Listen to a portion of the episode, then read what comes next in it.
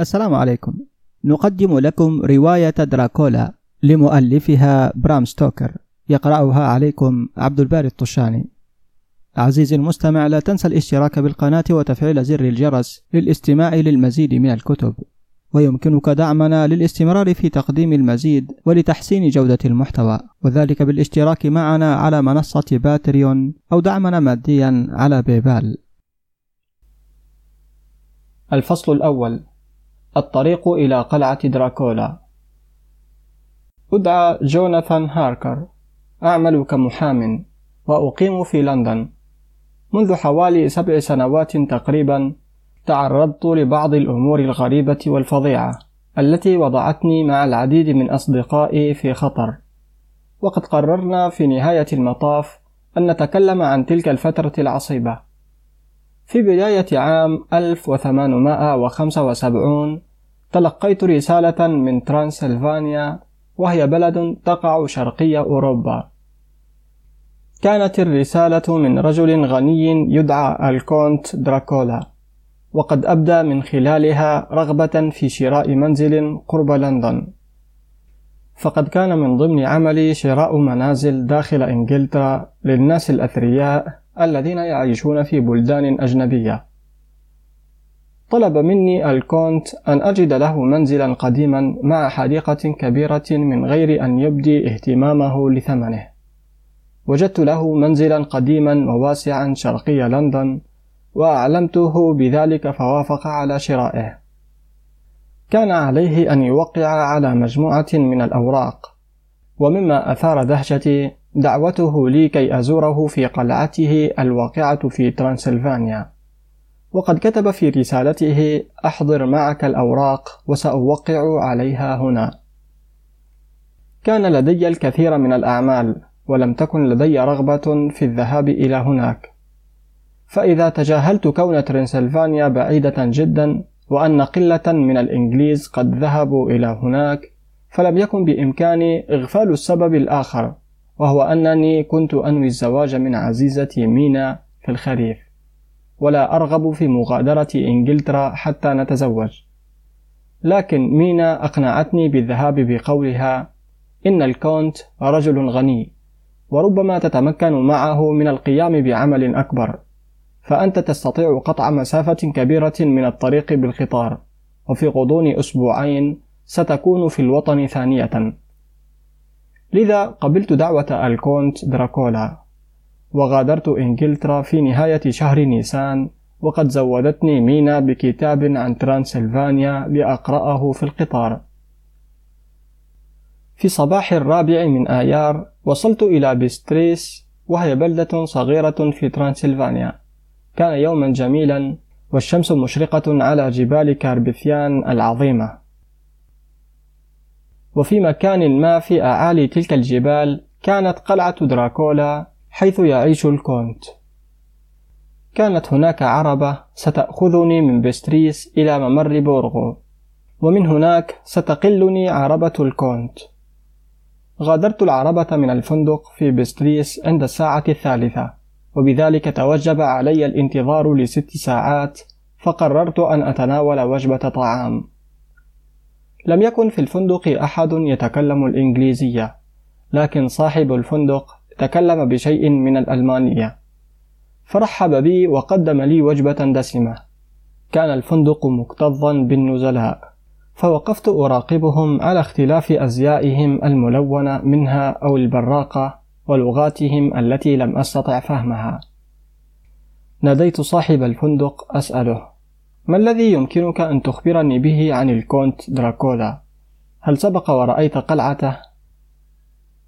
انصرف صاحب الفندق بعيدا دون أن يجيب على أسئلتي توقف الناس عن الكلام فجأة ثم أخذوا ينظرون إلي بدهشة وخوف وما لبثوا أن بدأوا جميعا بالكلام في نفس اللحظة سمعت اسم دراكولا في كلامهم وتكررت أيضا كلمة أخرى لمرات عدة نظرت إلى قاموسي لأبحث عن تلك الكلمة واستنتجت أنها مصاص دماء. لكن أين قرأت هذه الكلمة من قبل؟ فتحت الكتاب الذي زودتني به مينا. كان فيه العديد من القصص القديمة عن مصاصي الدماء في ترانسلفانيا. وقرأت أيضا أنهم رجال ونساء لا يموتون أبدا ولهم أسنان طويلة وحادة يغرزونها في حناجر الناس الأحياء ثم يشربون من دمهم. هذا الأمر نشر الخوف في ترانسلفانيا التي غالبا ما كان سكانها يرتدون صلبانا ليبقوا أنفسهم في أمان. أغلقت الكتاب بسرعة متسائلا هل كان الناس يؤمنون بتلك القصص حقا؟ حان وقت مغادرتي فدفعت ثمن وجبتي ثم سرت خارجا وصعدت إلى العربة. وفجأة هرع إلي صاحب الفندق وتحدث معي من خلال النافذة. هل يجب أن تذهب إلى قلعة دراكولا؟ لا تذهب إلى ذلك المكان الفظيع. فأجبته إن لدي عملا مهما مع الكونت. إذا خذ هذا وليساعدك الرب. ثم وضع صليبا ذهبيا مع سلسلة في يدي. عندما بدأت العربة بالتحرك اجتاحتني أفكار غريبة. من يا ترى ذلك الرجل الذي كنت سأقابله؟ وهل لديه قوة غريبة فعلا؟ لا. لم أستطع تصديق ذلك. في غمرة تلك الأفكار انطلقت العربة مسرعة نحو أعالي الجبال التي تكسو الثلوج بعض قممها. والشمس تلقي بنورها على الأشجار ومياه الأنهار الصغيرة. يا لترانسلفانيا كم كانت بلدا جميلا. أصبحت الجبال أكثر قربا إلينا وأخذت الطريق بالارتفاع شيئا فشيئا والظلال تزداد تدريجيا مع بدء الشمس بالغروب خلف الجبال إلى أن اختفى نورها نهائيا. فأصبحت السماء داكنة والجبال معتمة ثم ازدادت سرعة العربة مع سماعي لصوت فظيع. صوت عويل الذئاب وما هي إلا لحظات حتى سطع القمر. ومع ظهوره بدأت أرى أشكالا وخيالات بالقرب من الطريق والعربة تتابع سيرها نحو الأعلى إلى أن ظهر طريق ضيق إلى اليمين فتوقفت عنده. لقد وصلنا إلى ممر بورغو ومن أسفل الطريق أقبلت عربة تجرها أربعة خيول سوداء. وعند توقفها صرخ السائق. لقد أتيت من قلعة دراكولا. أين السيد الإنجليزي؟ فأجبت هنا. فقفز السائق من العربة وأخذ حقيبتي وأمسكني من ذراعي. وما هي إلا لحظات حتى كنت جالسا إلى جانبه والخيول السوداء تعدو بنا مسرعة إلى الأعلى في طريق ضيق. كان السائق يرتدي عباءة سوداء وقبعة تغطي جزءا من وجهه. في ذلك الوقت بدت جدران سوداء عالية على كلا الجانبين. أما سرعة العربة فقد بلغت ذروتها لدرجة أنه كان علي أن أتمسك بكلتا يدي. واختفى القمر خلف غيوم سوداء فاستحالت الرؤية لأن العرب لم تزود بأنوار. وفجأة عوت الذئاب جميعها في آن واحد من حولنا. فضحك السائق. أما أنا فقد أغمضت عيني من الخوف والخيول تعدو بسرعة أكبر لتنتهي الرحلة بشكل مفاجئ. عندها سحبني السائق من العربة إلى الأسفل ورمى حقيبتي بجانبي وفي لحظة اختفت العربة والسائق. لقد وصلت إلى قلعة دراكولا. الفصل الثاني سجين القلعة. نظرت إلى الأعلى نحو جدران القلعة العالية. لم تكن هناك أية أنوار في أي من النوافذ. وجدت نفسي أمام باب خشبي ضخم. وإذ بمفتاح الباب يتحرك فيفتح الباب ببطء ويخرج منه رجل ثارع الطول يبدو أشيب الشعر شاحب الوجه مرتديا السواد.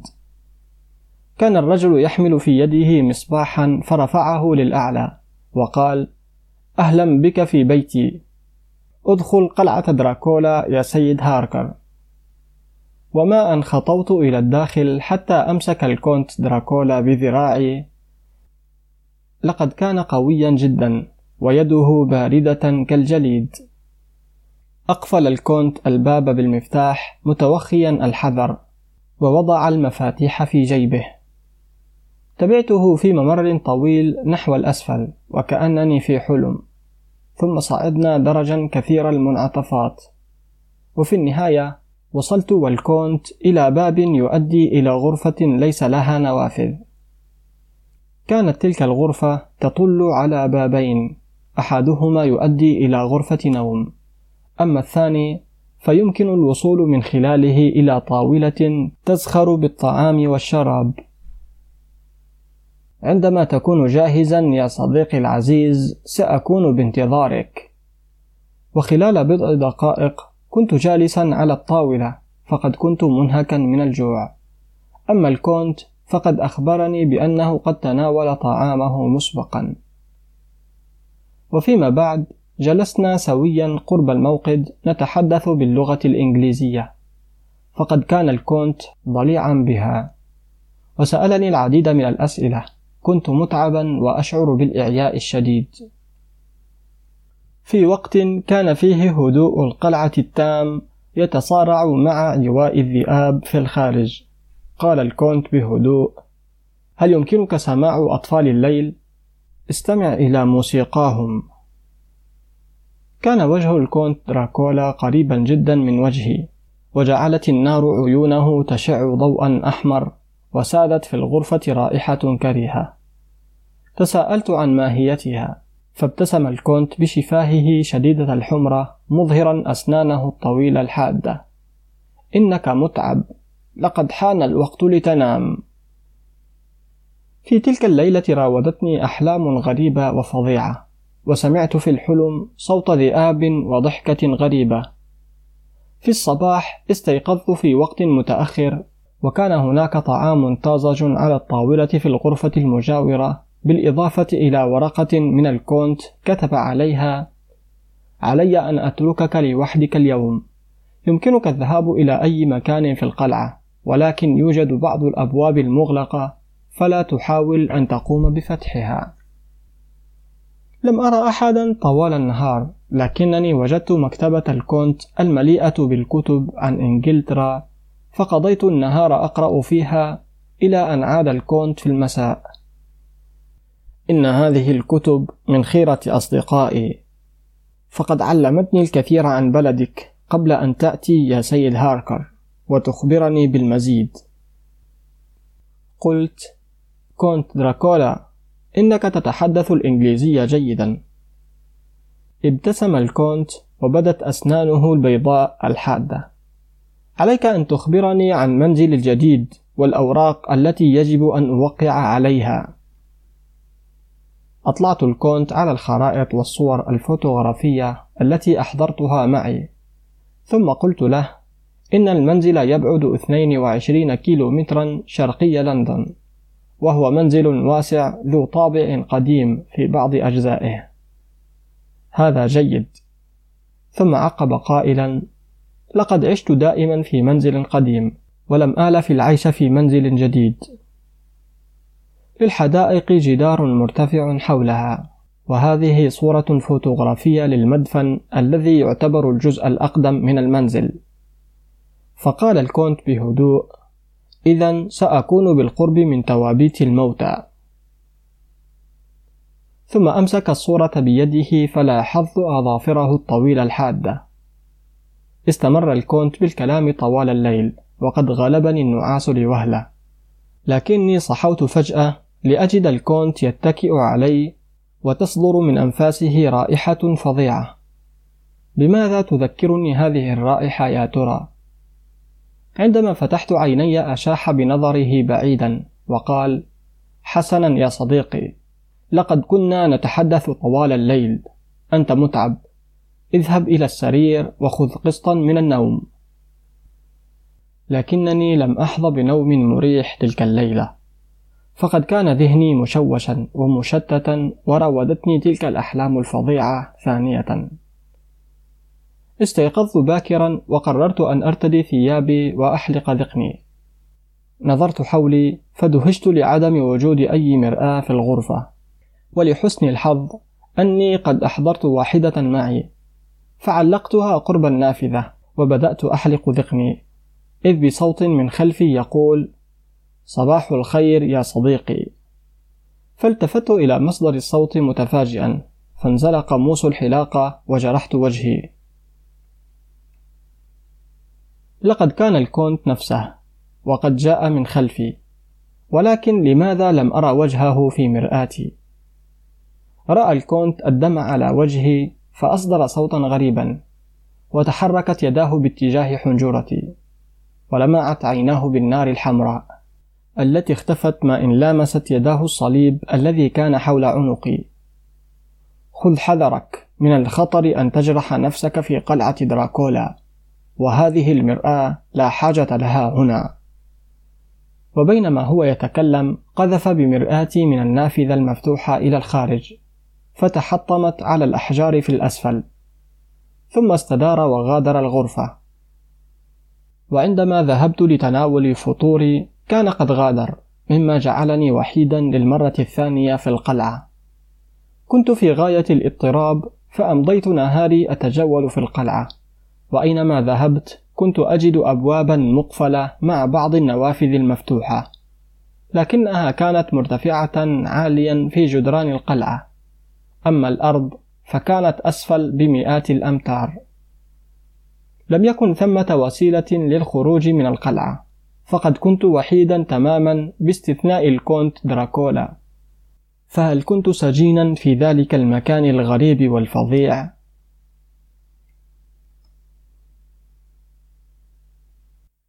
الفصل الثالث مصاصو الدماء. مر الوقت ثقيلا. وكنت أرى الكونت دائما في الليل. أما نهارا فقد كنت أجلس في المكتبة أقرأ كتابا أو أتمشى على مهل في ممرات القلعة الطويلة. تم التوقيع على الأوراق وكنت جاهزا للمغادرة لكن الكونت لم يكن يسمح لي بالذهاب. كان يسألني كل ليلة أسئلة أكثر عن إنجلترا وعندما أطلب منه المغادرة كان يبتسم دائما ولا يجيب. كان الخوف يتملكني. فقد كان للكونت تأثير غريب علي. أخذ بالازدياد يوما بعد يوم مما جعلني مشوشا وغير قادر على التفكير لإيجاد طريقة للهروب من قلعة دراكولا. ذات يوم دخلت غرفة لم يكن بابها مقفلا. أحسست بإرهاق شديد فاستلقيت على آريكة قبالة النافذة وعندما فتحت عيني كان الظلام قد حل جالبا معه هواء مليئا بالغبار الذهبي. غبار ما لبث أن تحول إلى أشكال لثلاث نساء صغيرات في غاية الجمال. شعرت بالخوف الممتزج بالرغبة في أن يلمسنني ويقبلنني بشفاههن الحمراء الطرية. وشعرت بجسدي متثاقلا غير قادر على الحراك. قالت امرأة لأخرى هيا أنت أولا. لكنه شاب قوي. ستكون هناك قبلات لنا جميعا. اتجهت إحدى النساء نحوي وابتسمت لتكشف عن أسنان بيضاء حادة. فأغمضت عيناي عندما اتكأت علي شاعرا بشعرها الطويل على وجهي. ما لبثت أن أصدرت صوتا غريبا ولعقت شفتيها الحمراوين. ثم لامست حنجرتي بأسنانها الحادة فقلت لنفسي مستسلما الآن الآن قبليني. وفجأة سمعت صرخة ليدخل الكونت بعدها إلى الغرفة ويأخذ المرأة بعيدا عني. ارجعي إنه لي. كيف تجرؤين على لمسه؟ آه إنك قاس. وبضحكة فظيعة قالت أولم تقع في الحب أبدا؟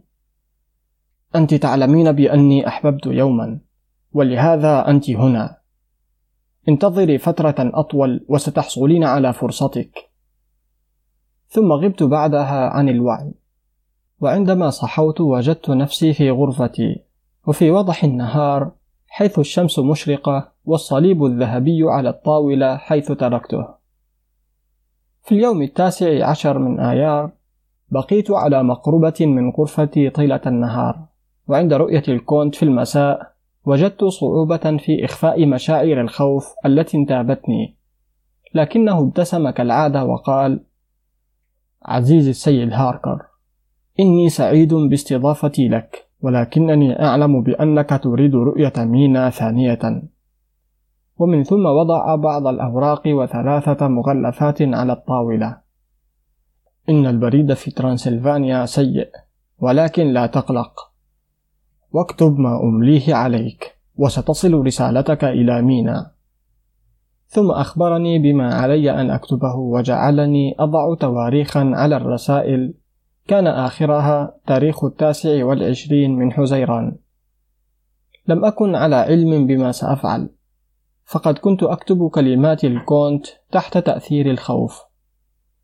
وفي الرسالة الأخيرة أخبرت مينا بأني قد غادرت القلعة متوجها إلى الوطن.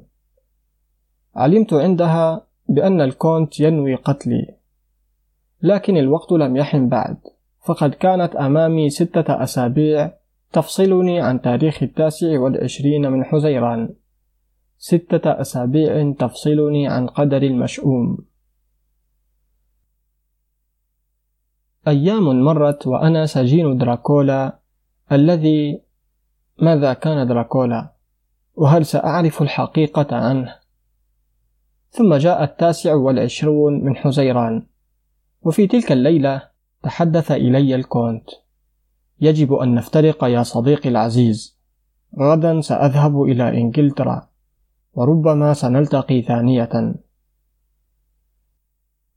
ما الذي قصده يا ترى؟ كان علي إيجاد الحقيقة. فقررت أن أتبع دراكولا إلى غرفته ورأيته يدخل ويقفل الباب وراءه. ومن ثم سمعت صوت النافذة تفتح. نظرت من نافذة في الممر فتمكنت من رؤية نافذة غرفة الكونت. وبينما كنت أراقب أخرج دراكولا رأسه من النافذة وقفز إلى الأسفل. وبدت عباءته أشبه بجناحي طائر كبير. نعم. لقد رأيته وهو يقفز إلى الأسفل ثم يتوارى عن الأنظار تحت ضوء القمر الساطع كان علي أن أفكر وأقوم بوضع خطة. عدت إلى غرفتي أطالع كتابي الخاص بترانسلفانيا ثانية. فقرأت أن مصاصي الدماء يصطادون ويقتلون ليلا ويتحولون إلى حيوانات أحيانا. لكن خلال النهار يفقدون قواهم الغريبة. لم يسبق لي أن رأيت الكونت دراكولا خلال النهار أبدا وهذا يعني أنني إذا دخلت غرفته نهارا فربما لن يتمكن من إيذائي وبذلك أستطيع أن آخذ مفاتيحه وأنجو أخيرا. انتظرت طوال الليل بالقرب من النافذة في الممر إلى أن عاد الكونت دراكولا فجرا. وعندما ارتفعت الشمس عاليا في السماء تسلقت وخرجت من النافذة ونزلت إلى أسفل الجدار بحرص ثم عبرت إلى نافذة الكونت المفتوحة. لم يكن هناك شيء في الغرفة ما عدا كمية كبيرة من النقود الذهبية. كان أحد الأبواب مقفل أما الثاني فكان مفتوحا. فدخلته ثم وصلت إلى ممر طويل من خلال درج حجري. فوجدت نفسي في مدفن قديم حيث تمت إزالة الحجارة التي كانت بالأرض وكانت هناك حفر كثيرة بالأرض. غص المدفن بالصناديق الخشبية الممتلئة ترابا والتي يقارب عددها الخمسين. لم تكن أغطية الصناديق مثبتة بإحكام مما مكنني من رفع أحدها لأجد الكونت دراكولا مستلقيا هناك على التراب وشعره رمادي داكن ووجهه الأبيض الهزيل صار منتفخا أحمر اللون. والدم الطازج يجري في شفتيه. لكن رائحة فظيعة انتشرت في تلك الأثناء. رائحة الدم. إنه يرتاح بعد تناول وجبته. فبالرغم من أن عيونه كانت مفتوحة إلا أنه لم يتحرك. واستطعت أن أرى أسنانه البيضاء الطويلة بوضوح في تلك اللحظة. سمعت صرخات ووقع خطى. فركضت راجعا عبر الباب إلى الممر حيث وقفت هناك أنصت بعد أن أوصد الباب خلفي. امتلأ المدفن بالرجال الذين باشروا بالطرق على أغطية الصناديق ثم سمعتهم وهم يجرون الصناديق على الأرض. بعد ذلك سمعت صوت باب يغلق ثم يقفل. كان الكونت دراكولا في طريقه إلى إنجلترا وقد أقفل علي داخل قلعته. جريت عبر الممر وصعدت الدرج الحجري عائدا إلى غرفة الكونت لأضع بعض القطع النقدية الذهبية في جيوبي ثم ركضت لأفتح النافذة. صليت لله وتسلقت خارج النافذة ونزلت ببطء لأسفل الجدار الذي يرتفع عدة أمتار عن الأرض.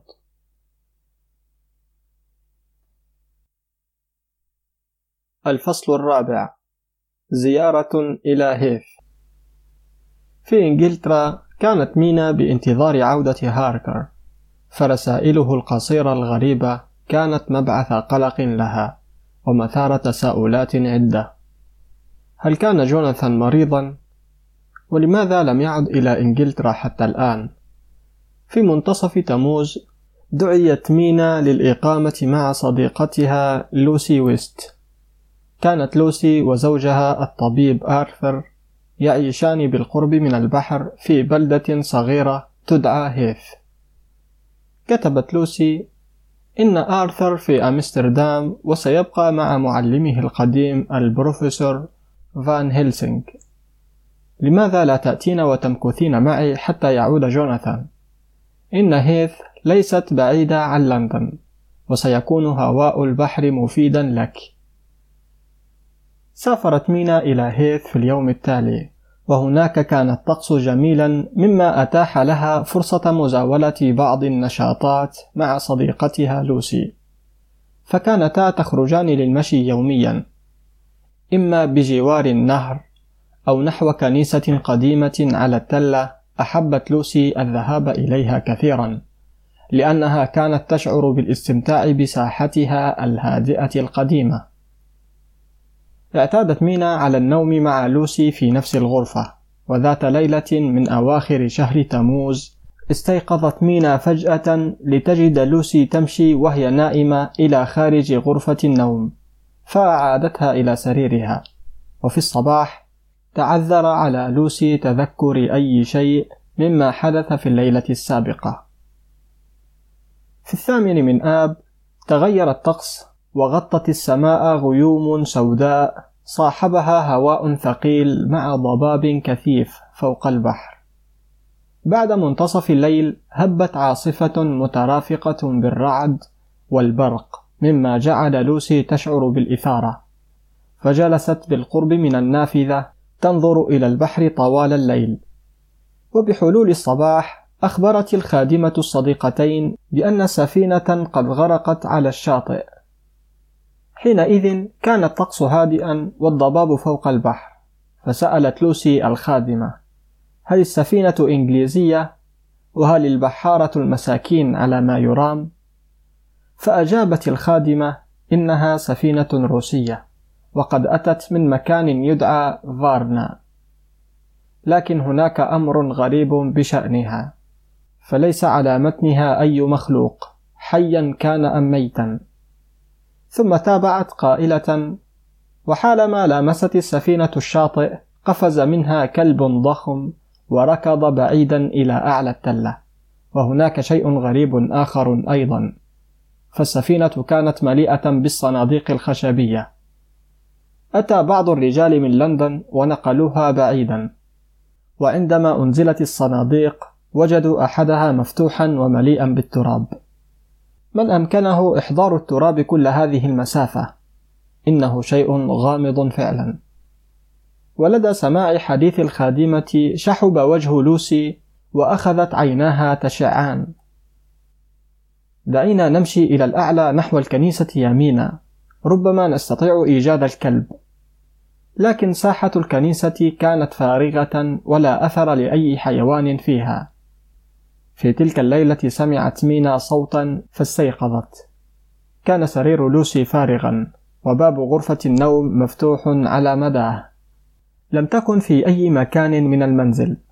فارتدت مينا ثيابها وحذاءها وأخذت حذاء وشالا للوسي معها ثم خرجت إلى الشارع الخاوي وبحثت فيه من بدايته إلى نهايته أين ذهبت لوسي يا ترى؟ هل تراها تكون في باحة الكنيسة؟ هرعت مينا إلى أعلى التلة وتوقفت للحظة عند بوابة باحة الكنيسة نعم إنها لوسي اعتقدت مينا بأنها رأت شيئا خلف لوسي. شيء ذو وجه أبيض وعينين حمراوين. لكن عندما وصلت إلى لوسي وجدتها لوحدها. كانت لوسي نصف نائمة فوضعت مينا الشال حول صديقتها وعادت بها إلى المنزل. وعندما مددتها على السرير رأت علامتين حمراوين على حنجرتها فتساءلت في نفسها عن سبب ذلك دون أن تبوح بشيء للوسي. ومنذ ذلك الحين ولوسي تزداد شحوبا يوما بعد يوم وبدأ وجهها بالنحول والتحول إلى اللون الأبيض. أدركت مينا أن صديقتها مريضة فأرادت أن ترسل برقية لآرثر لكن لوسي رفضت الفكرة بقولها إن آرثر يقوم بعمل مهم في مشفى البروفيسور فان هيلسينغ ولا أريد أن أشعره بالقلق. مرت الأيام على لوسي وهي تغادر السرير كل ليلة أثناء نومها.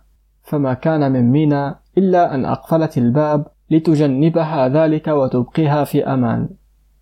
وفي إحدى الليالي وجدت مينا صديقتها تتكئ على النافذة وطائر أسود كبير يجثم بقربها. وعندما اقتربت منهما رفرف الطائر ببطء مبتعدا. أما لوسي فقد كانت نصف نائمة وهي تمسك بحنجرتها متألمة من جراء علامتين حمراوين تركهما الطائر على رقبتها. في التاسع عشر من آب تلقت مينا رسالة من مشفى بودابست فصاحت قائلة أوه لوسي إن جوناثان بخير. لقد كان مريضا جدا لكنه يطلب رؤيتي الآن. لا أريد أن أتركك وأنت في هذه الحالة إلا أنني مضطرة للذهاب إلى بودابست. بالطبع يا عزيزتي يجب أن تذهبي إلى هناك. سافرت مينا بالقطار إلى بودابست في رحلة طويلة وفي النهاية تمكنت من احتضان حبيبها جوناثان بذراعيها. ولكن كم كان ضعيفا وشاحبا. لماذا لم تخبرني بأنك كنت مريضا؟ ماذا حدث في قلعة دراكولا؟ فهمس قائلا لا يمكنني التحدث عن قلعة دراكولا الآن. فقد حدثت أشياء فظيعة هناك. ولم أكن أعرف فيما إذا كنت مريضا أم مجنونا. لا أستطيع إخبارك بشيء الآن. سأخبرك لاحقا. جوناثان انسى ما حدث يجب أن تتعافى الآن. ومن ثم سنبدأ حياتنا من جديد. رد جوناثان نعم ولكن يجب أن نتزوج في الحال. لن أتركك أبدا بعد ذلك. تزوج جوناثان ومينا في الأول من أيلول في بودابست ولم يصلا إلى إنجلترا حتى الثامن عشر منه. كان الطقس جميلا ودافئا في لندن. وسارت عربة العروسين على مهل في وقت مبكر من المساء داخل المدينة التي عجت شوارعها بالناس السعداء. وفجأة أطلق جوناثان صرخة رهيبة. يا إلهي انظري إنه الكونت. أشار جوناثان إلى رجل طويل يتحدث إلى سيدة شابة جميلة وقد كان وجهه الأبيض قاسيا. وعندما ابتسم رأت مينا شفاهه الحمراء وأسنانه البيضاء الحادة. إن الكون دراكولا هنا في لندن. لم أكن مجنونا. وهذه الأمور قد حدثت فعلا في قلعة دراكولا. قالت مينا أرجوك جوناثان فذلك يؤثر على صحتك. إن الكونت يملك منزلا بالقرب من لندن فلماذا تستغرب وجوده هنا؟ قال جوناثان هناك أمر خطير سأخبرك به عندما نصل إلى المنزل. ولدى وصولهما إلى المنزل فتحت خادمة الباب وأخرجت برقية. لقد وصلت هذه البرقية للتو يا سيدتي.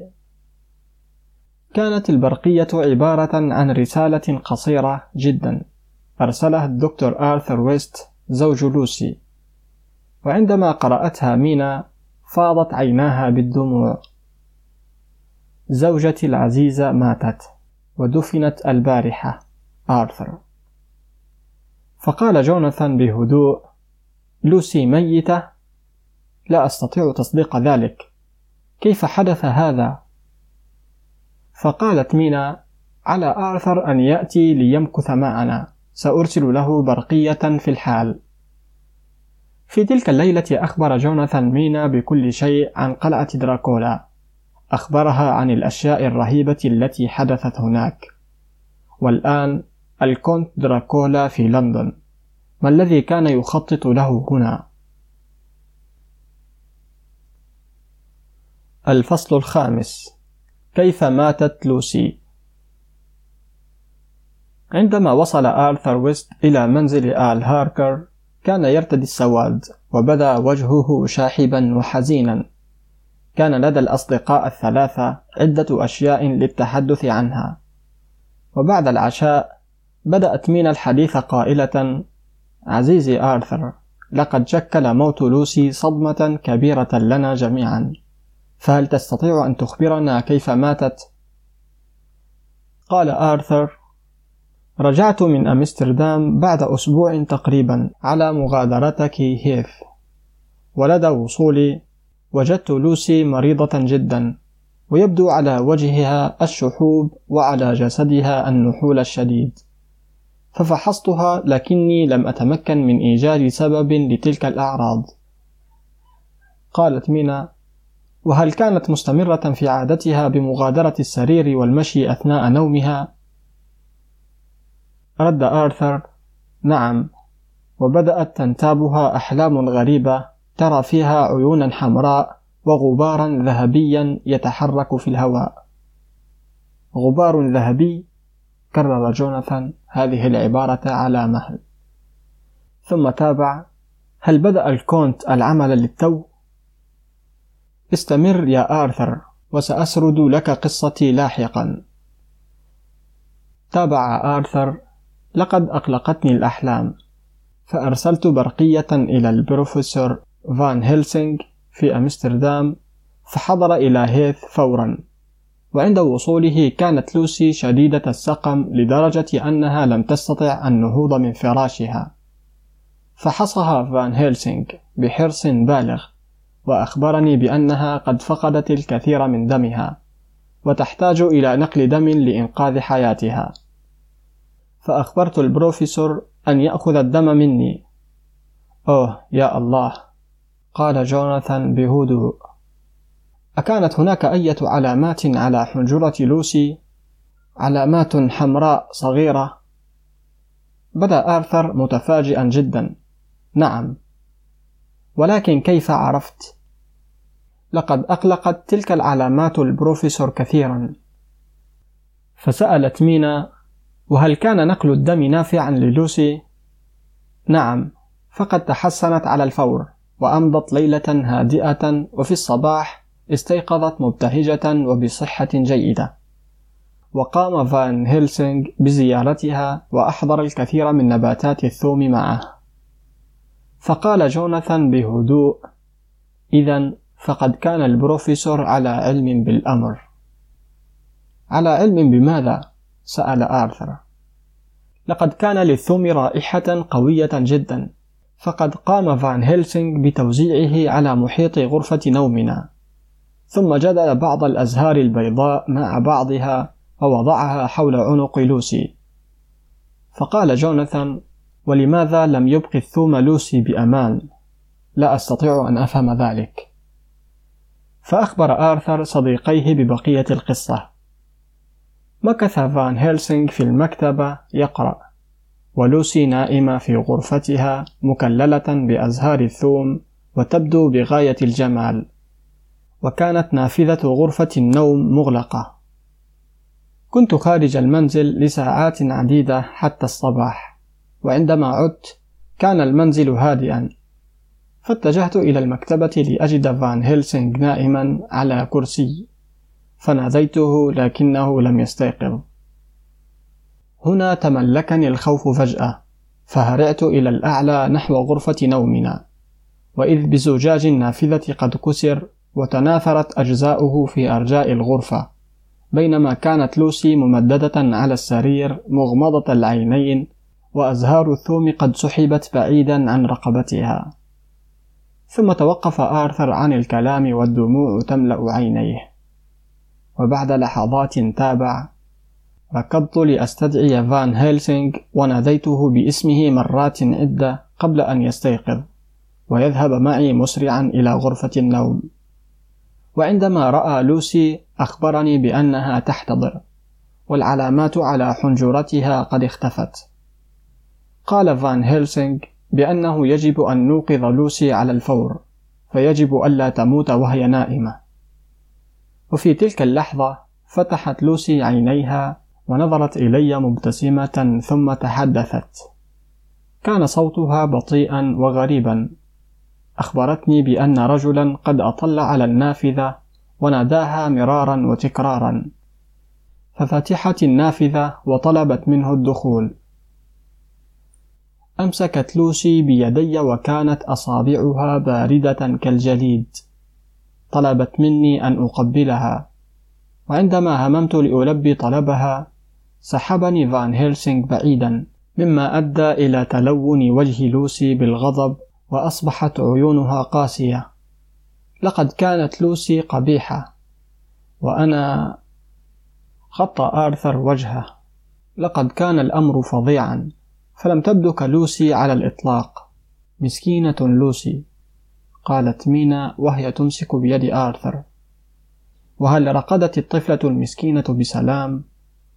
نعم أشكر الله. عندما فتحت عينيها بدت جميلة من جديد لكن فال هيلسينغ منعني من تقبيل شفتيها. فقبلت يدها وشعرها الأسود الطويل. ثم ماتت. إن العزيزة لوسي ترقد بسلام الآن. هل هي فعلا بسلام؟ قال جوناثان بتوان ثم أردف وهل عاد البروفيسور إلى أمستردام؟ نعم لقد عاد ولكنه قال بأنه سيرجع إلى هيث إذا حدث أي شيء مع لوسي لم أستطع فهم ما يرمي إليه فلوسي قد ماتت نظرت مينا إلى زوجها بعيون ملأها الخوف هل كان دراكولا يشرب دم لوسي؟ وهل هي مصاصة دماء أيضا؟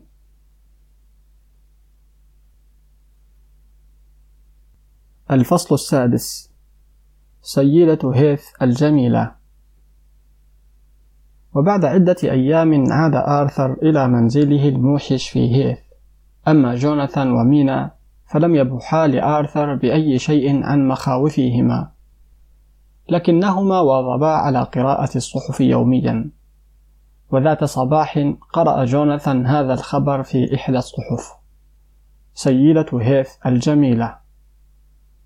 يسيطر الخوف الشديد على أمهات هيث الصغيرات بعد أن حدثت بعض الأمور الغريبة جدا في هذه البلدة الصغيرة المجاورة للبحر. فقد اختفى عدد من الأطفال الصغار من بيوتهم. وعندما تم إيجادهم كانوا بأمان وهم جميعا يشتركون برواية القصة الغريبة نفسها. ومفادها أنهم قابلوا سيدة جميلة لها شعر أسود طويل وكانت تبتسم لهم وتقوم بتقبيلهم. ثم فقدوا ثانية وتم العثور عليهم في باحة الكنيسة القديمة على التلة. لكن هذه المرة كانت وجوههم شاحبة. وعلى حناجرهم علامات حمراء صغيرة. ترى من قام بأخذهم إلى هناك. هل هي تلك السيدة الجميلة؟ ومن قام بإحداث العلامات على أعناق الأطفال. هذه مجموعة أسئلة ليس لها أجوبة لغاية الآن. سألت مينا هل لوسي هي تلك السيدة الجميلة؟ وهل الأطفال الصغار هم أول ضحاياها؟ فأجاب جوناثان أخشى ذلك. سأرسل برقية إلى فان هيلسينغ في الحال. فهو الرجل الوحيد القادر على مساعدتنا ومساعدة المسكينة لوسي أيضا. غادر البروفيسور فان هيلسينغ أمستردام حالما تلقى البرقية وذهب إلى بيت آل هاركر في لندن. رحبت مينا بالرجل العجوز والدموع في عينيها. شكرا لقدومك بهذه السرعة. قال فان هيلسينغ ليس لدينا الكثير من الوقت سأبذل قصارى جهدي في سبيل المساعدة. في تلك الليلة أخبر جوناثان البروفيسور عن قلعة دراكولا وسأله البروفيسور العديد من الأسئلة. لقد كنت محظوظا بالخروج من قلعة دراكولا فلمصاصي الدماء قوى فظيعة. والكونت دراكولا هو أشدهم قوة. فهمس جوناثان أنا من قام بمساعدته على المجيء إلى إنجلترا. ما الذي يخطط لفعله هنا؟ وهل نستطيع إيقافه؟ فأجاب البروفيسور هيلسينغ دعني أخبرك بما أعرفه عن مصاصي الدماء. لقد درست تاريخهم وقرأت العديد من الكتب عنهم. فبعض مصاصي الدماء يبلغون من العمر مئات السنين وهم يعيشون على الدم الذي يأخذونه من الأحياء. وحتى بعد أن يتم دفنهم فهم يبقون على قيد الحياة. أما بالنسبة لضحاياهم فهم يموتون عندما يفقدون دمهم كاملا ثم يتحولون بدورهم إلى مصاصي دماء أيضا. فقالت مينا بحزن ذلك ما حدث للمسكينة لوسي. ولكن أليس هناك وسيلة لمساعدتها؟ قال البروفيسور علينا القيام بثلاثة أشياء لإيقاف مصاص الدماء. أولا علينا أن نفتح تابوت لوسي. ثم ندق قطعة خشبية حادة في قلبها. وأخيرا نقطع رأسها. وعندها فقط يمكن لها أن تستريح إلى الأبد. فقالت مينا بهدوء عزيزتي لوسي يا له من أمر فظيع. وكيف يمكننا إخبار المسكين آرثر؟ فأجاب البروفيسور العجوز يجب أن نذهب إلى هيث حالا. علينا مساعدة لوسي بأسرع ما يمكن. فنحن جميعا أحببناها وليس من أحد سوانا قادر على مساعدتها. فقال جوناثان بهدوء إن ذلك من دواعي سروري. فقال البروفيسور وبعد أن نفرغ من أمر لوسي علينا أن نقاتل الكونت نفسه. فلا أحد بأمان في إنجلترا ما لم يدمر أعظم مصاص دماء. غادر الأصدقاء الثلاثة إلى هيث على الفور وأخبروا آرثر بأن لوسي قد أصبحت مصاصة دماء. الأمر الذي أغضب آرثر في البداية غير مصدق الأمر. وعندما أخبره جوناثان بما يجري في قلعة دراكولا أدرك آرثر بأن قصتهم الفظيعة قد حدثت بالفعل. ذهب آرثر وجوناثان وفان هيلسينغ إلى مدفن عائلة آرثر الواقعة في ساحة الكنيسة حيث دفنت لوسي. كان البروفيسور يحمل حقيبة كبيرة. فتح آرثر المدفن بمفتاحه ووقف الرجال الثلاثة بهدوء حول نعش لوسي. وقال البروفيسور انظرا جيدا إن المدفن مقفل منذ جنازة لوسي أليس كذلك؟ والآن راقبا ماذا سيحصل. وبدأ فان هيلسينغ بفتح نعش لوسي بقطعة معدنية طويلة. فقال وهو يرفع غطاء النعش هناك. في البداية لم يرغب آرثر في النظر. فلوسي لم يمضي على وفاتها سوى أسبوعين تقريبا. ثم أطلق صرخة رهيبة. يا إلهي إن النعش فارغ. أين زوجتي؟ فأجاب جوناثان بهدوء بإمكاني الإجابة على ذلك. لوسي بحاجة إلى الدم. إنها تبحث عن ضحية أخرى. هذا صحيح قال فان هيلسينغ. دعونا ننتظر في ساحة الكنيسة إلى أن تعود لوسي. أقفل آرثر المدفن بعد أن خرجوا جميعا ثم قادهم فان هيلسينغ إلى مكان مظلم من باحة الكنيسة. وهناك انتظروا وانتظروا وأخذ الوقت يمر في تلك الأثناء ثقيلا. وبعد ذلك وتحت ضوء القمر رأى الثلاثة شيئا أبيضا يتحرك باتجاه مدفن لوسي. فأطلق آرثر صرخة وخطى للأمام. يا إلهي إنها لوسي. فالتفت ذلك الشيء برأسه ونظر إليهم مباشرة. لقد كان القمر شديد السطوع مما سمح لهم برؤية كل شيء بوضوح. ما رأوه ملأهم بالخوف. نعم إنها لوسي. فلديها نفس الوجه والشعر الطويل الأسود. لكن العيون كانت تشع بضوء أحمر رهيب. وشفتاها الحمراوان تقطران دما على ثوبها الأبيض. وعندما ابتسمت تمكنوا من رؤية أسنانها البيضاء الحادة.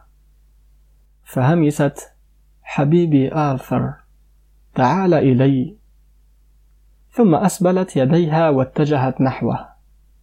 تعال إلي الآن ولا تتركني أبدا. تقدم آرثر خطوة إلى الأمام. ففتحت لوسي ذراعيها لتحضنه. فما كان من فان هيلسينغ إلا أن اعترض طريقه ممسكا بصليب كبير. وعندما رأت لوسي الصليب تلاشت ابتسامتها. واتخذ وجهها شكلا قبيحا وغاضبا. ثم أصدرت صوتا أشبه بصوت حيوان. وركضت باتجاه المدفن. كان المدفن مغلقا ومقفلا. ومع ذلك فقد اختفت مصاصة الدماء بداخله فصاح آرثر أوه يا إلهي هل كان ذلك الشيء الرهيب لوسي؟ فأخبره فان هيلسينغ إنها ليست المرأة العزيزة التي أحببتها إنها مصاصة الدماء التي استخدمت جسد لوسي ولكن إذا تحلينا بالقوة والجلد سيكون بمقدورنا أن نساعد لوسي لترقد بسلام. أعطني حقيبتي يا جوناثان. ثم دخلوا إلى المدفن من جديد في وقت كان الفجر فيه على وشك البزوغ. وعندما فتح فان هيلسينغ النعش رأوا مصاصة الدماء بداخله وعيناها مفتوحتين وتبتسم لهم ابتسامة فظيعة. فتح فان هيلسينغ حقيبته وأخرج وتدا طويلا حادا مع مطرقة. ثم نظر إلى آرثر وقال سأمسك بالوتد وأصوبه إلى قلبها وحين نشرع بالصلاة ابدأ بدقه. وبنظرة أخيرة على الشيء الموجود في النعش رفع آرثر المطرقة وهوى بها مرة مرتين مرات عديدة ولدى ولوج الوتد جسد لوسي صدرت صرخات رهيبة من شفاه مصاصة الدماء وغرقت بالدماء. تابع الجميع صلاتهم إلى أن توقف ذلك الشيء الموجود في النعش عن الحراك فأنزل آرثر المطرقة وكاد يغمى عليه. انظر قال فان هيلسينغ الآن هي ترقد بسلام وهناك رقدت لوسي بسلام في نعشها. وعندما فرغ الدم من جسدها ظهرت ابتسامة جميلة على وجهها. فقال له فان هيلسينغ بإمكانك الآن تقبل زوجتك. فقبل آرثر لوسي من الشفاه ثم استدار وغادر المدفن.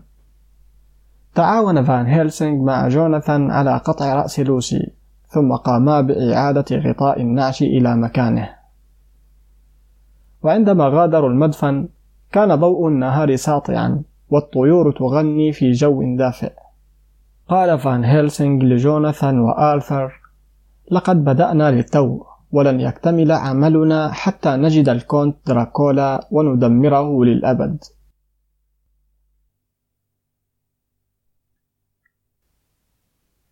الفصل السابع منزل مصاص الدماء. بعد أن عادوا من المدفن نام الأصدقاء لساعات عديدة. وفي وقت لاحق من ذلك اليوم التقوا لينفذوا خطتهم. بدأ فان هيلسينغ قائلا إننا في خطر جميعا.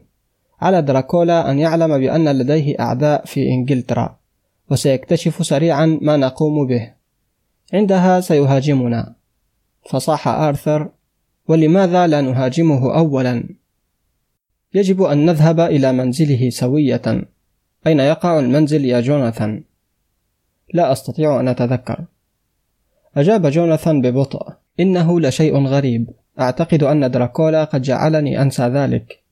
لكن جميع الأوراق الخاصة بمنزله موجودة في مكتبي في لندن. فقال فان هيلسينغ لنعد إلى لندن بسرعة. يجب أن نجد مكان اختباء دراكولا. ويفضل أن نكون سويا. فمصاص الدماء له تأثير قوي جدا. ذهبوا إلى لندن وأسرع جوناثان إلى مكتبه ليبحث عن الأوراق لكنه لم يجدها. فعاد إلى المنزل على الفور وأخذ يخبر الآخرين بما حدث. فقال فان هيلسينغ لقد أخذ دراكولا الأوراق فهو يعلم بأنه في خطر ويعلم أيضا أننا أعداؤه. لكن ليس لمصاصي الدماء قوة أثناء النهار. ففي وضح النهار يستريح دراكولا في واحد من الصناديق التي جلبها من ترانسلفانيا. لابد وأنها في منزله الآن. فصاحت مينا ولكن أين منزله؟ فكر البروفيسور العجوز للحظة ثم نظر إلى جوناثان بتفحص.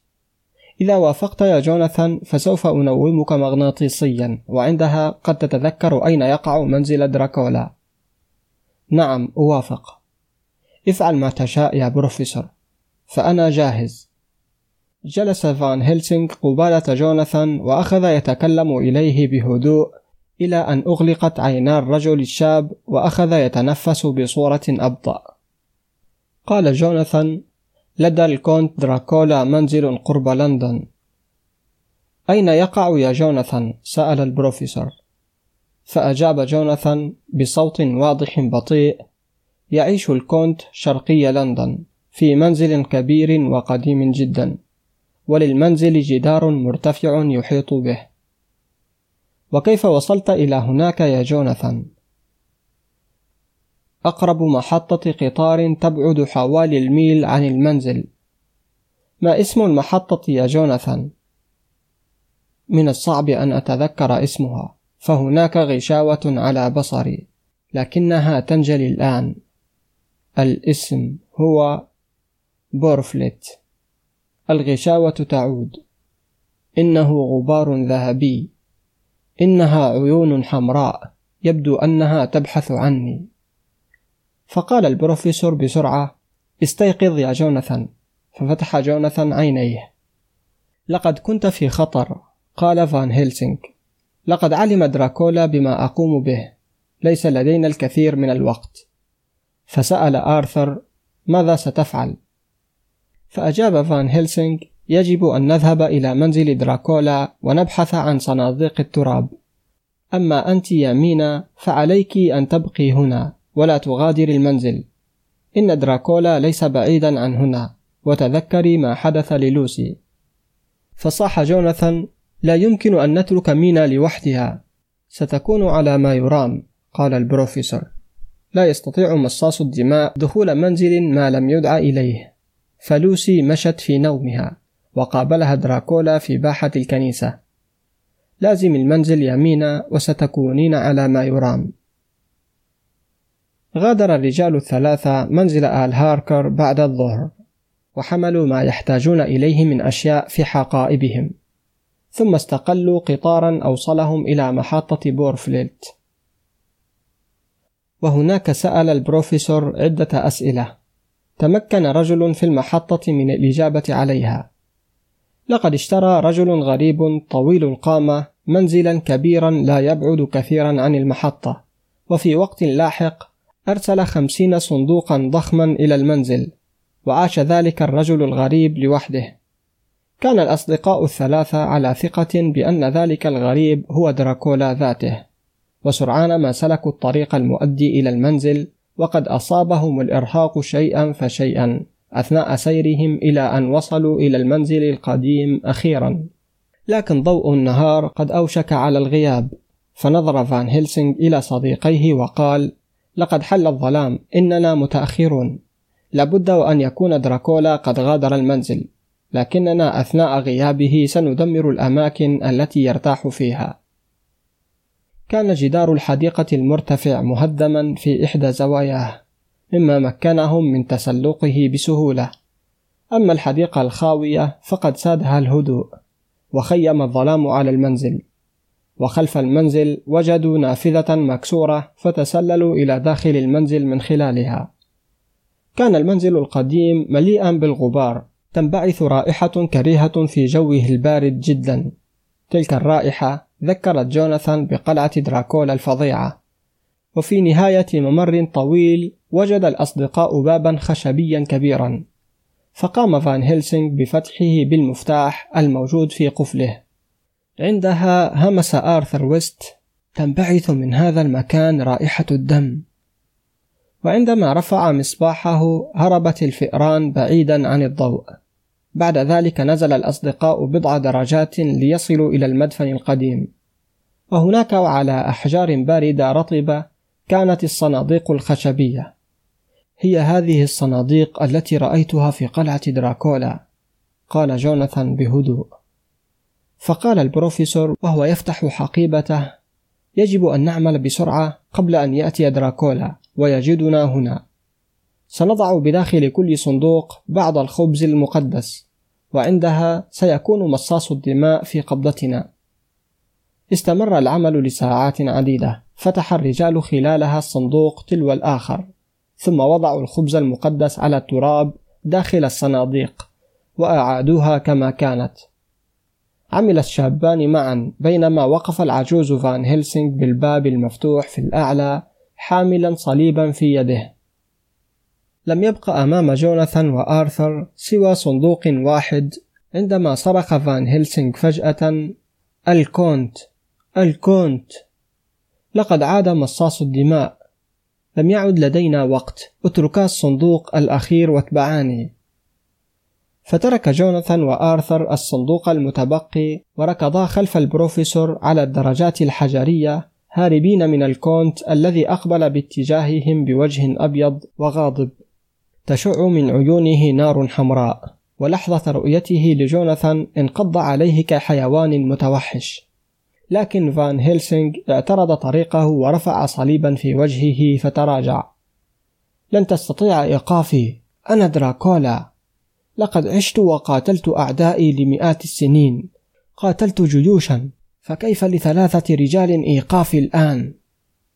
وفجأة انتشر في المنزل ضباب غريب فخرج الأصدقاء الثلاثة من النافذة وركضوا عبر الحديقة إلى أن وجدوا الجزء المحطم من الجدار فتسلقوه. في الطريق كان الجو لطيفا وضوء القمر يسطع على وجوه الرجال البيضاء. فقال فان هيلسينغ تعالوا يجب أن نعود إلى لندن. فقد تكون مينا في خطر. أسرع الأصدقاء الثلاثة إلى المحطة واستقلوا القطار العائد إلى لندن. وعندما وصلوا إلى منزل جوناثان وجدوه هادئا. فتح جوناثان الباب الأمامي بالمفتاح وصعد الرجال الثلاثة إلى غرفة النوم. وبهدوء وما إن فتح جوناثان باب غرفة نومه حتى أطلق صرخة فظيعة فهرع صديقاه على إثرها إلى الغرفة. كانت نافذة غرفة النوم مفتوحة وضوء القمر يسطع من خلالها بينما مينا تقف على الشرفة وجسم أسود يتكئ عليها. إنه الكونت دراكولا. كان الكونت يحكم بإحدى قبضتيه على عنق مينا من الخلف ويثبت يديها بالقبضة الأخرى. إلا أنه لم يكن يشرب من دمها. لا بل كان الأمر أفظع من ذلك. فقد كان يضغط بوجه مينا إلى جرح كبير في صدره ويرغمها على الشرب من دمه. التفت مصاص الدماء إليهم واشتعلت عيونه بنور أحمر رهيب والدم يتساقط من شفاهه الحمراء وأسنانه البيضاء الطويلة منتهيا لتوه من تناول وجبة الدم. زمجر دراكولا غاضبا لكن فان هيلسينغ رفع صليبه عاليا وفجأة حجبت غيمة ضوء القمر فأطبق الظلام واختفى دراكولا مخلفا وراءه القليل من الغبار الذهبي المتطاير فوق الشرفة. أما المسكينة مينا فقد سيطر عليها الذعر وعندما رأت جوناثان بدأت تصرخ وتصرخ. فأعادها فان هيلسينغ إلى السرير ثم غسل الدم عن وجهها ورقبتها. ثم قال الرجل العجوز عزيزتي مينا إنك في مأمن الآن هل يمكنك أن تخبرينا بما حدث؟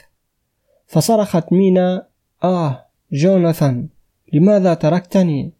فأجاب جوناثان وهو يمسك بيدي زوجته اعتقدت بأنك ستكونين بعيدة عن الخطر كنت نائمة أحلم رأيت غيمة من غبار ذهبي ورأيت عيونا تشتعل بنار حمراء شيء ما أيقظني صوت طفل يبكي وعندما نهضت رأيت شيئا يتحرك في الحديقة. فتحت النافذة وخرجت إلى الشرفة وفجأة رأيته يقف إلى جانبي بعيونه الحمراء وفمه القاسي وأسنانه البيضاء الحادة. فأدركت بأنه الكونت دراكولا. ابتسم وقال لا شيء سينجيك الآن إنك الآن في قبضتي. ثم غطت مينا وجهها بيديها وتابعت قائلة وضع شفاهه على حنجرتي وشرب دمي لم أكن قادرة على مقاومته والآن شربت من دمه إني مصاصة دماء أيضا. فصرخ جوناثان لا لا إنها الحقيقة فقد شربت دم الكونت وأنا تحت سيطرته يجب أن أقوم بما يريد. حتى ولو آذيتك يا زوجي. ثم نظرت مينا إلى فان هيلسينغ والدموع في عينيها. لقد ربح مصاص الدماء. فصاح فان هيلسينغ لا إنه خائف وأنا على ثقة مما أقول. لن يستطيع البقاء في إنجلترا الآن وسيستخدم الصندوق الأخير ليعود إلى بلاده. نام الآن يا مينا فأنت بحاجة إلى الراحة. لكن مينا تابعت الكلام. لقد شربت من دم الكونت وأنا تحت سيطرته ولكن ربما تمكنا من استخدام هذه القوة لتدميره. قم بتنويم مغناطيسيا يا بروفيسور قبل أن يبزغ الفجر.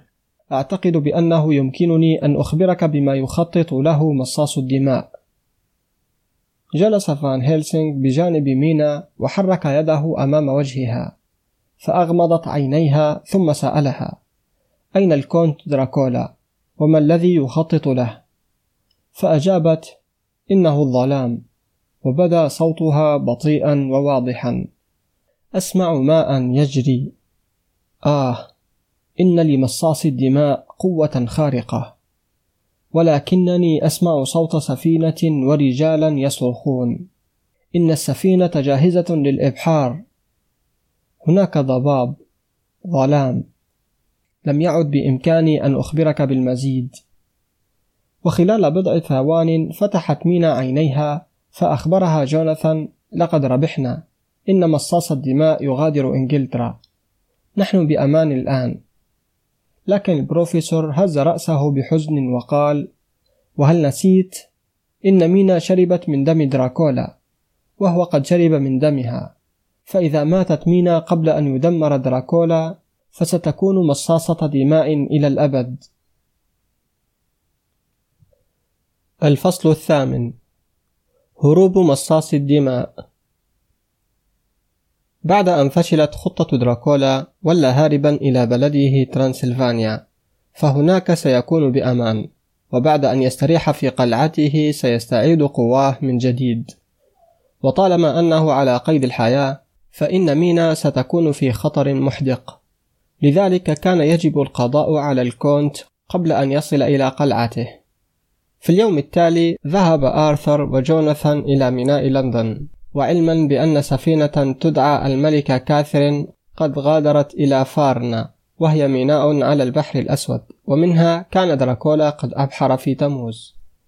وعلم آرثر وجوناثان بأنه عندما حل الظلام قام رجل طويل القامة بنقل صندوق خشبي ضخم إلى سفينة الملكة كاثرين لم يكن ذلك الرجل سوى دراكولا نفسه ثم غطت موجة من الضباب الكثيف السفينة قبل أن تبحر. وبذلك أصبح الكونت في داخل الصندوق. وبناء على تلك المعلومات بدأ الرجال الثلاثة بترتيب خططهم على الفور بينما كانت مينا تأخذ قسطا من الراحة في غرفتها. وأخذ البروفيسور يشرح. لا يمكن لمصاصي الدماء أن يعبروا الماء دون مساعدة. لكن دراكولا يسافر بالسفينة نظرا لسهولة الأمر عليه. فهو لن يكون مضطرا لنقل الصندوق من مكانه حتى تصل السفينة إلى البر.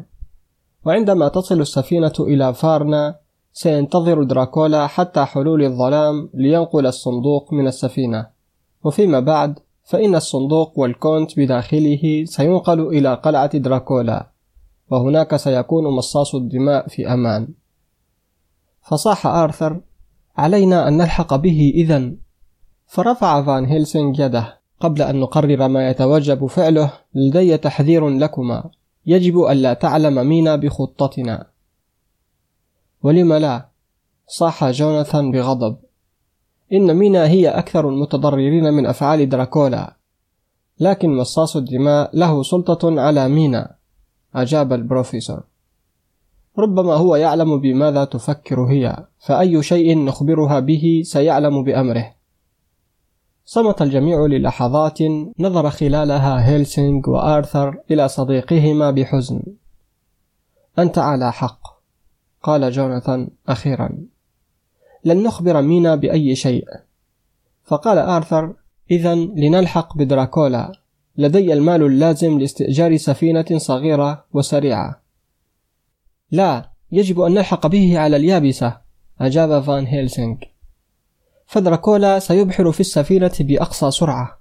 وفي غضون أسبوعين ستصل السفينة إلى فارنا بينما إذا سافرنا سيستغرق الطريق إلى فارنا أياما قليلة فقط. إذا سنكون بانتظاره عندما يصل إلى فارنا. لا ليس أنت يا جوناثان قال فان هيلسينغ. أنت يجب أن تبقى هنا لتعتني بمينا. في تلك الأثناء وقفت مينا بالباب وكان وجهها شاحبا. لن يبقى أحد هنا للعناية بي سأذهب معكم. فقال البروفيسور ستكونين في خطر عظيم إن أتيت معنا. فكلما اقتربت من دراكولا أجابت مينا إني أدرك الخطر يا بروفيسور.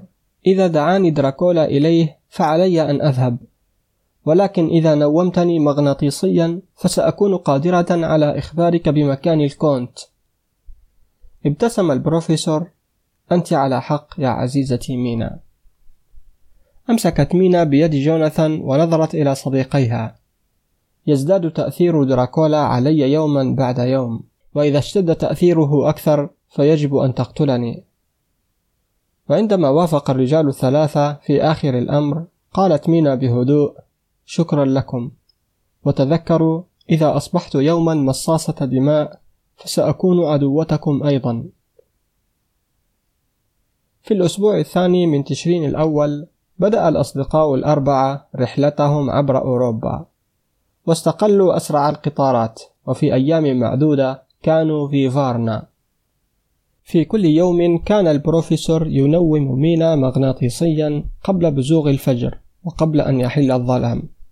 فذلك الوقت لم يكن مناسبا لدراكولا لكي يمارس سيطرته وجبروته على مينا التي كانت تردد دائما الكلمات نفسها. كل شيء مظلم أستطيع سماع الرياح أسمع هدير الماء. لذا فقد علم الأصدقاء بأن دراكولا لا يزال على متن السفينة وفي فارنا انتظروا الأخبار لأكثر من أسبوع. وكل يوم كان آرثر يذهب إلى الميناء ويسأل عن وصول الملكة كاثرين إلى أن جاءت الأخبار أخيرا. لقد وصلت سفينة الملكة كاثرين إلى غلاتس في الساعة الواحدة اليوم. فصاح جوناثان يا إلهي ماذا سنفعل؟ وأين تقع غالاتس؟ نظرت مينا إلى خريطتها ثم قالت إن غالاتس هي ميناء على نهر الدانوب وتبعد 200 كيلومتر من هنا. يجب أن نأخذ سفينة. قال آرثر. لكن جوناثان لم يوافقه الرأي فقال أعتقد بأننا يجب أن نذهب بالقطار. ماذا سيفعل دراكولا؟ سألت مينا ببطء. هل سيذهب إلى قلعته برا أم بحرا؟ إنه وقت المغيب. ثم أردفت قائلة بروفيسور نومني مغناطيسيا وسأخبرك قدر ما أستطيع. قام فان هيلسينغ بما طلبته مينا. في البداية عجزت مينا عن الإجابة ولكن فيما بعد استطاعت أن تتكلم. إنني أسمع صوت الماء. إنه يجري بسرعة.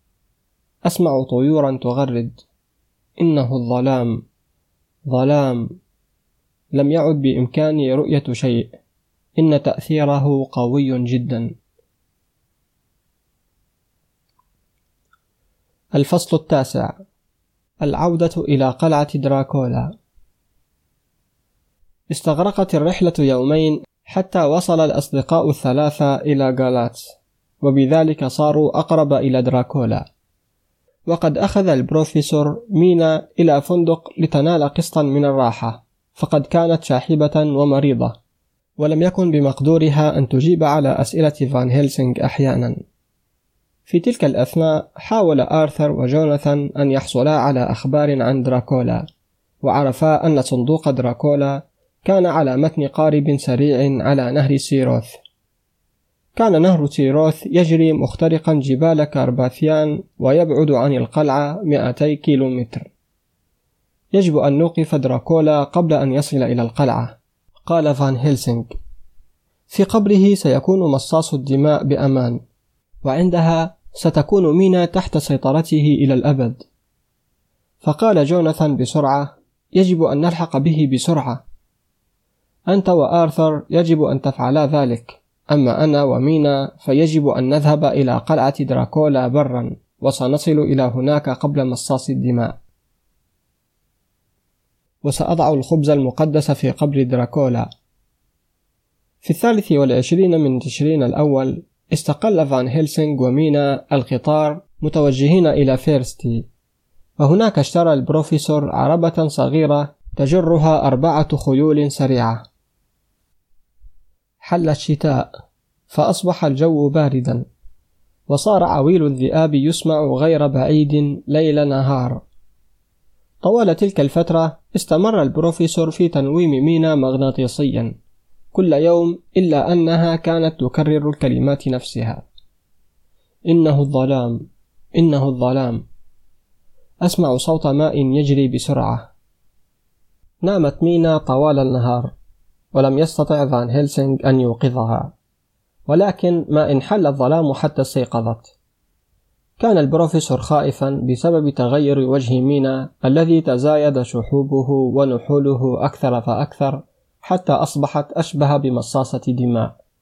فهل ستموت مينا قبل أن يتم القضاء على دراكولا؟ كان الثلج يتساقط حين عبرا الجبال العالية متجهين إلى بيسترس. وهناك اشترى فان هيلسينغ خيولا جديدة.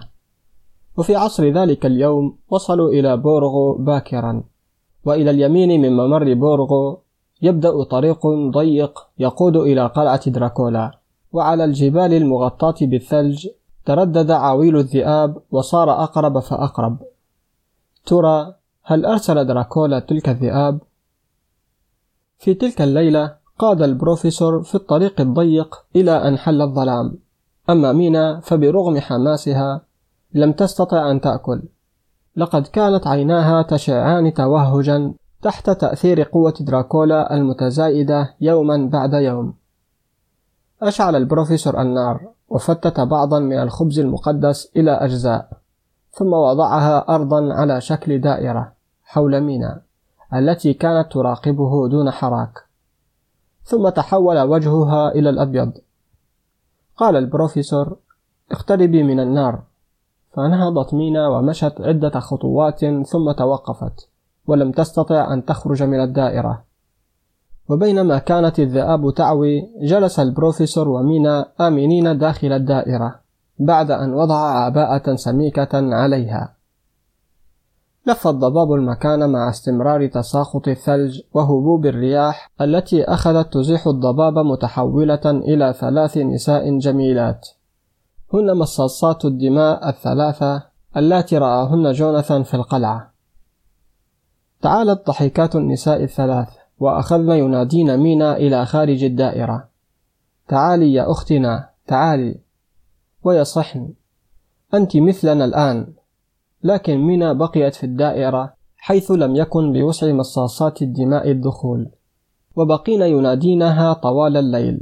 ومع بزوغ الفجر تحولت النساء الجميلات إلى ضباب مرة أخرى.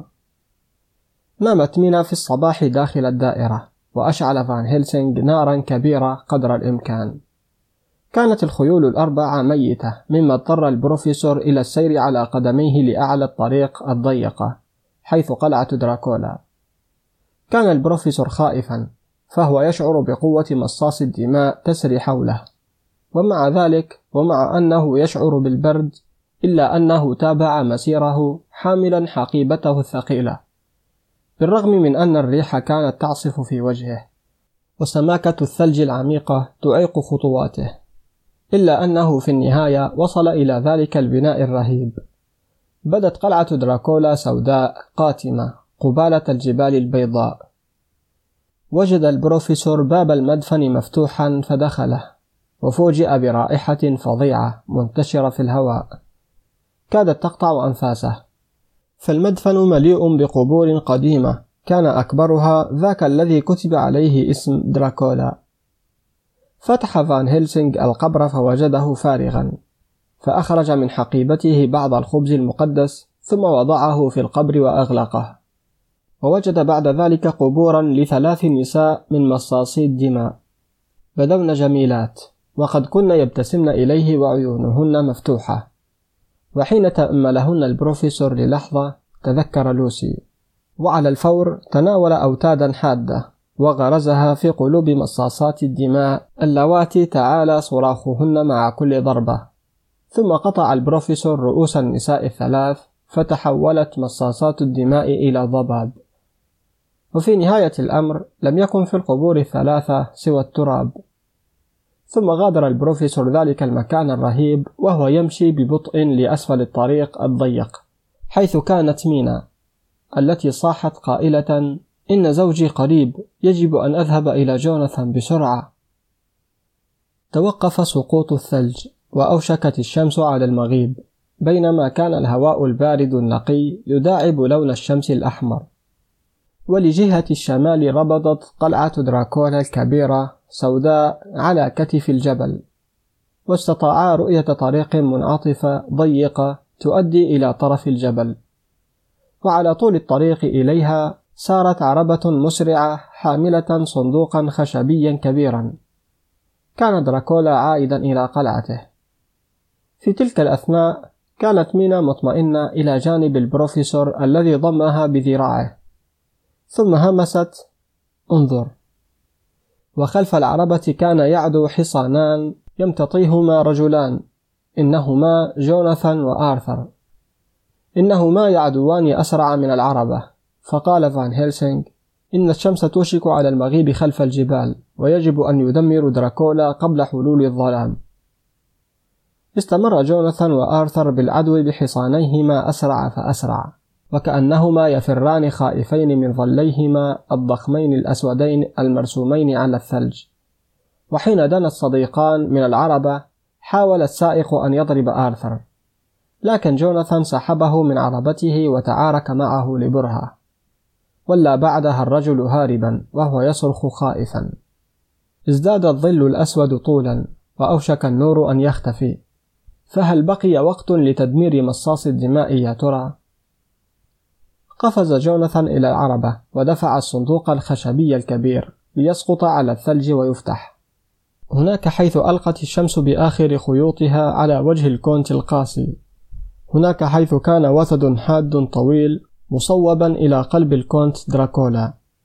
ليدخل جسده ويجبره على إطلاق صرخة رهيبة. قطع بعدها سكين آرثر حنجرة مصاص الدماء. خيم الصمت ولم يبق من جسد الكونت إلا كومة غبار فوق الثلج من دون أي قطرة دم. وركضت مينا إلى أسفل الطريق وأخذ جوناثان زوجته الغالية بين ذراعيه.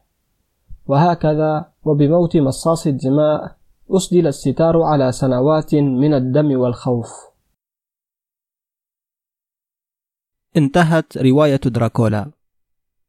لا تنسى الاشتراك في القناة وتفعيل زر الجرس لمتابعة الجديد.